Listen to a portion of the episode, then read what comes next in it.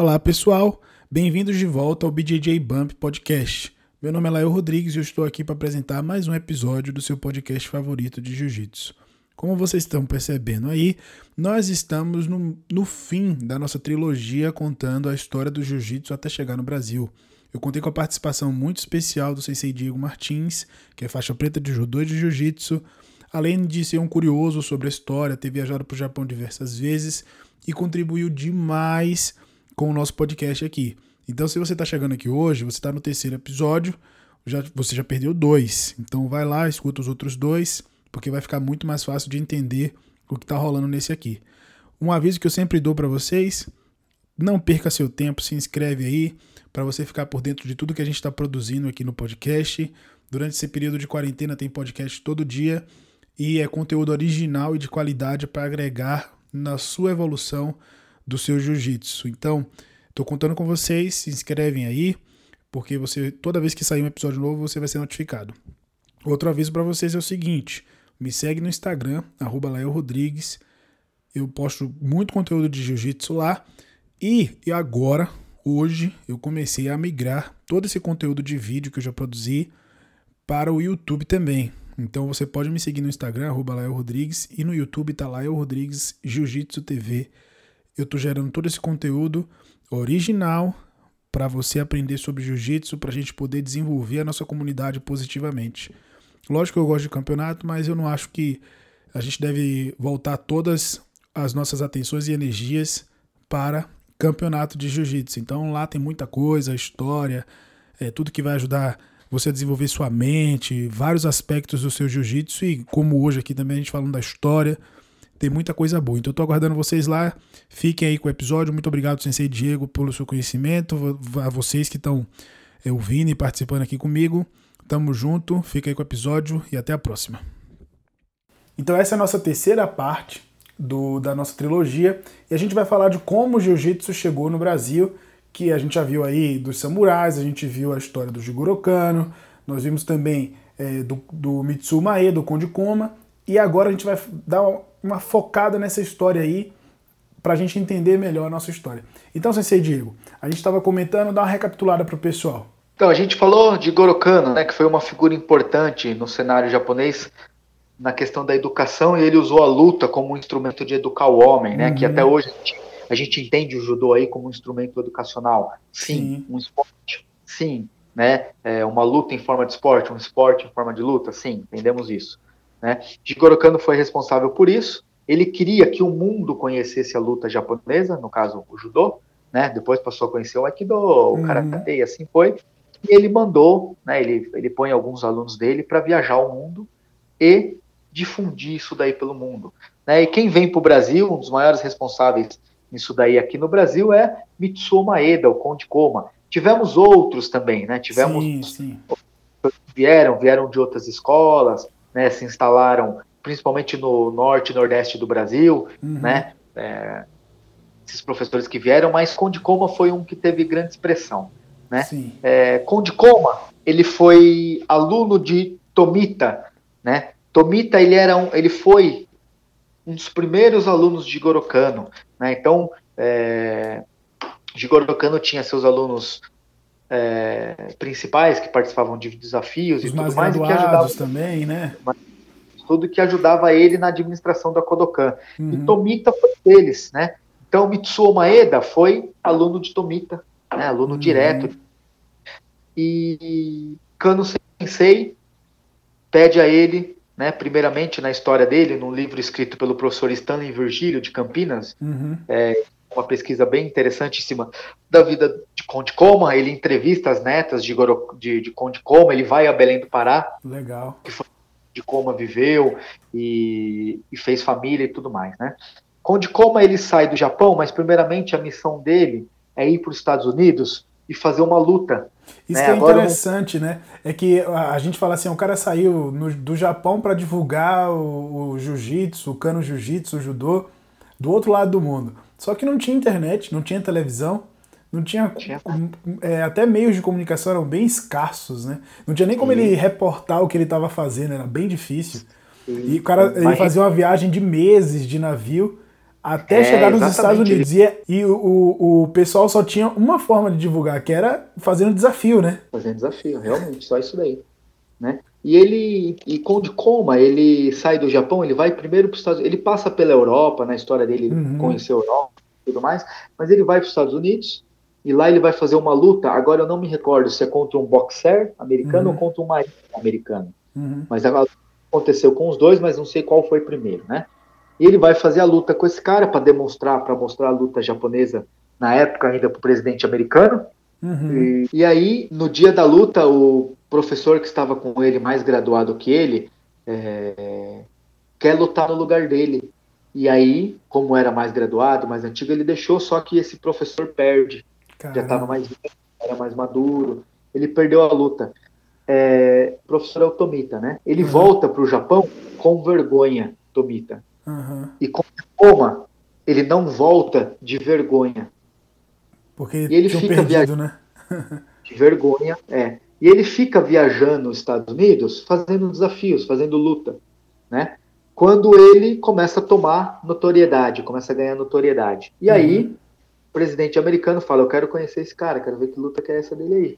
E aí, marca a luta, a segunda luta dele, não sei se é contra o boxer ou o mariner americano, enfim. E ele vai e vence a luta. O presidente na época era o Roosevelt, não o Roosevelt que tinha poliomielite, o outro, né, o anterior. O presidente americano fica surpreso com a luta e quer que o Japão, lá, Kodokan, mande alguém para ensinar o judô para a família dele. E aí mandam um grande lutador japonês, que é o Yamashita, não esse Yamashita de agora, não é o Yamashita, mas que foi o primeiro aluno de Goro Kano. Ele vem para ensinar e Conde Koma diz no livro que ele tinha fascinação, ele queria conhecer a Amazônia, né? Sim. Ele vem descendo as Américas, passa pelo México, fazendo lutas, desafios, né? Tirando o dinheiro dele e tudo mais, mas, se eu não me engano, no Panamá, ele vai para Porto Alegre. Ué? De barco? De barco, de navio, isso. E ele entra no Brasil por Porto Alegre. Meu isso em 14 Deus de novembro de 1915. Gente, é muito longe, não tem nada a ver com Belém. Aí vai subindo, vai para Belém do Pará, ele conhece a Amazônia, que era o sonho da vida dele, mas é em Belém do Pará que ele se instala. Isso em 14 de novembro de 1915. Vamos lá, voltar um pouquinho. O judô foi fundado em 1882, certo? Sim, no Japão. Ele chega aqui no Brasil em 1915, ok? O governo japonês só se pronuncia quanto ao nome judô em 1925, 10 anos depois dele estar aqui. Agora imagina ele chegando no Brasil e explicando a diferença entre judô e jiu-jitsu. Não existia, imagina, né? Era tudo cano jiu-jitsu, né? Difícil explicar. É a mesma coisa de você ir para o Japão em 1915 e explicar a diferença do samba, do pagode e da capoeira. Não é? Parecido, igual. Tem os instrumentos, toca, dança, luta, não é? Então, mais ou menos isso passou, não tinha. E a língua e a comunicação totalmente distintas. Diferentes. Mas ele não vem para o Brasil, Maeda Sensei, somente para lutar. Na verdade, ele vem para cá com atividades diplomáticas. Belém do Pará, nessa época, era grande extrator, né, de látex. Exato. E tinha muito imigrante japonês, muito japonês trabalhando com isso. E era uma cidade muito próspera, né? Prosperíssima, isso mesmo. Então ele vai para lá, para fazer isso daí. Ele vai com essas atividades diplomáticas e também para ajudar os japoneses, né? E as situações que os japoneses viviam aqui.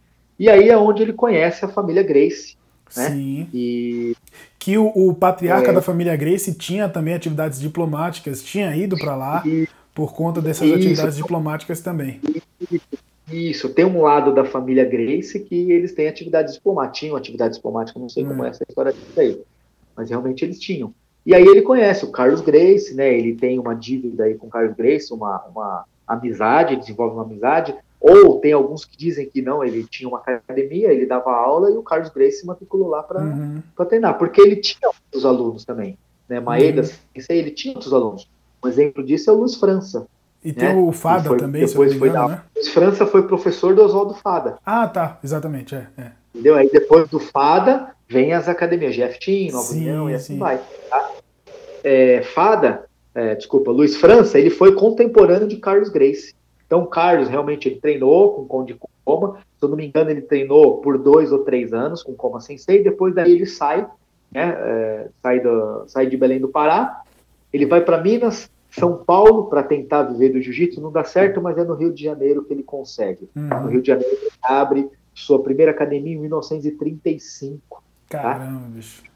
É onde Carlos Gracie abre a academia, onde e vem aí, toda a história. Mas olha só, a gente vai pensar no mundo aí, que você fala de datas bem legais. Em 1915, o Conde Koma chega em Belém do Pará, aí só em 1925 que o governo, né, japonês realmente diz, agora a gente tem algo organizado, aí 10 anos depois é que o pessoal consegue entrar nas Olimpíadas, que foi o trabalho da vida do Jigoro Kano, e não tinha telefone, não tinha como avisar, não tinha como mandar um e-mail, não tinha como postar um negócio na internet, a comunicação era... Imagina, ó, se hoje é difícil a gente se comunicar com quem tá em Belém do Pará, imagina 100 anos atrás, né? E o Conde Koma ficou lá, se eu não me engano ele morreu, não é isso? Em Belém do Pará?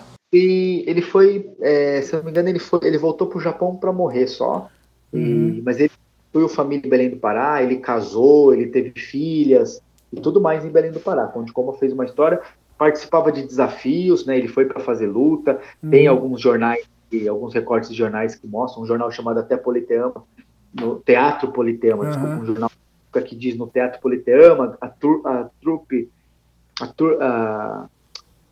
japonesa de lutadores de jiu-jitsu, né? Vem aqui para aceitar desafios e tal, e é isso que acontecia. Né? Sabe uma coisa que eu sempre me perguntei? A gente não vai falar sobre... A gente terminou aqui na família Gracie, queridos ouvintes, porque a gente vai fazer um especial só para falar da família Gracie para cá. Vai ser um outro dia, a nossa trilogia até chegar no Brasil, a gente está completando por aqui, eu só vou ficar tirando dúvida agora. Mas uma coisa que eu sempre me intriguei, sensei, é que se ele estava no Brasil... porque ele não se desenvolveu, porque o Carlos Gracie se desenvolveu pra caramba, e aí hoje a gente pratica o BJJ, né, o Brazilian Jiu-Jitsu, por conta da família Gracie, do Hélio Gracie e tal. Mas o Conde Koma ainda estava no Brasil, até o próprio Luiz França, e são nomes que a gente só veio ter conhecimento há 20, 25 anos atrás, vamos dizer assim, né, quer dizer, um pouco mais de tempo, mas não tomaram as mídias, ou tomaram conhecimento, ou construíram academias, escolas, né? Você acha que foi por que isso? Não, na época de Conde Koma, ele teve uma notoriedade em Belém do Pará, até certo ponto por causa das lutas, desafio, mas eu acredito que o foco principal dele não era o vir ensinar a lutar, era as habilidades diplomáticas que ele tinha. Sim, né? Sim. E veio por intermédio aí de Kano Sensei, que arrumou isso tudo para ele, né, acabou ficando aqui, mas eu acho que era muito mais desse lado do que ele viveu do jiu-jitsu, ele viveu do judô. Eu acredito que não foi só isso, né? Teve a sua notoriedade, sim, mas já nem tanto o Luiz França também não teve academia grande, essas coisas. Quem foi ter foi do Fada pra frente, né? Sim, o título dele. Se não, já pegaram isso daí, a família Gracie, e opa, vamos viver disso aqui. Eles pegaram, né, a estratégia de fazer combates e de lutas e fazer desafios, né? Isso, e foram fazendo, foram ganhando notoriedade, foram, né, pela história, Luiz França, ele treinou até a faixa preta com o Conde Koma. Já o Carlos Gracie treinou de 2 a 3 anos, não se sabe se ele chegou até a preta, ou se ele recebeu a preta depois do Luiz França até mesmo, né, isso aí a gente precisa pesquisar mais e ver.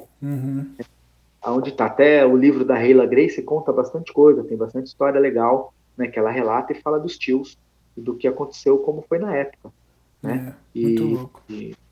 Mas é isso que aconteceu. Agora, pra gente ir concluindo aqui o nosso episódio, essa trilogia com a história, tem mais uma coisa que é muito importante adicionar, que hoje a gente tem a graduação do judô é um pouco diferente da do jiu-jitsu, mas ainda é muito similar, né? E a contribuição disso aí não é uma coisa nova, foi de um cara que aprendeu, né, pra poder a gente usar na hoje, verdade, né, os ocidentais, né? Na verdade, o que aconteceu foi assim, no jiu-jitsu antigo, estilo tradicional japonês, não tinha faixa. A faixa, para o japonês, né, na época do Japão feudal, quando se usava essas roupas, vestimenta deles, era só para amarrar o kimono, era só para amarrar. Literalmente, né? Literalmente para amarrar roupa, né? E Jigoro Kano, você treinava o jiu-jitsu, né, qualquer academia, qualquer estilo de jiu-jitsu que fosse, você ganhava um título chamado Meikyo Kaiden. Sim. Né, ou título Kaiden. Né, passou por todos os testes, está apto a ensinar. Era esse título que você ganhava. Então você era um professor de jiu-jitsu. Uhum. Quando começou a formatar o estilo dele, a academia dele, ele tirou esse título e colocou a faixa preta. Somente a faixa preta. Shodan. Então você Shodan. Uhum. Você começava de faixa branca, depois de um determinado tempo de treino, você já ia para preta, uhum. Certo? Uhum. Até hoje no Japão é assim. É. O garoto faixa branca, depois de um tempo que ele já treinou, ele pega a faixa preta. Shodan. Shodan para o japonês é início, iniciada, onde você foi iniciado. Você já é preta primeiro grau. No jiu-jitsu é diferente. Você é preta, depois você é primeiro grau. Preta primeiro grau. Quando ele mandou os professores saírem do Japão para irem ensinar, divulgar o Kano Jiu-Jitsu, o Kodokan Judo, ele não mandou só Conde Koma, logicamente. Mandou outros professores também. E um professor chamado Kawaishi, que foi para a França, ele percebeu que o ocidental não tinha a mesma paciência para aprender como oriental ou para se graduar. E desmotivava. A Sim. faixa colorida nada mais é para motivar o aluno a continuar a treinar. Uhum. Os graus na faixa, que você tem um garotinho de faixa branca, que o olho dele até brilha, nada mais é para motivá-lo a continuar o treino. Sim. Porque o japonês isso não tem valor. Uhum. Né? Então ele quita as cores de faixa. Como as cores de faixa? Não se sabe ao certo como eram as cores. Se era branca, azul, verde, laranja, amarela, e assim vai. Não sabe direito como que era. Alguns dizem que ele copiou das bolas de sinuca, né, do jogo, porque cada bola tem um valor para quem joga, sim, né? Sim. Então foi assim até a preta. E tem gente que fala que ele se embasou nas cores do arco-íris. Não sei ao certo, isso aí são só suposições, né? Não sei o que ele fez, mas ele criou as cores de faixa. E aí o Ocidente aceitou, o Japão não usa, né? No modelo do judô. Nós vamos chegar no jiu-jitsu já. Então o judô lá não usa, né? A escola do Kodokan não usa, mas o ocidental começou a usar. Tá?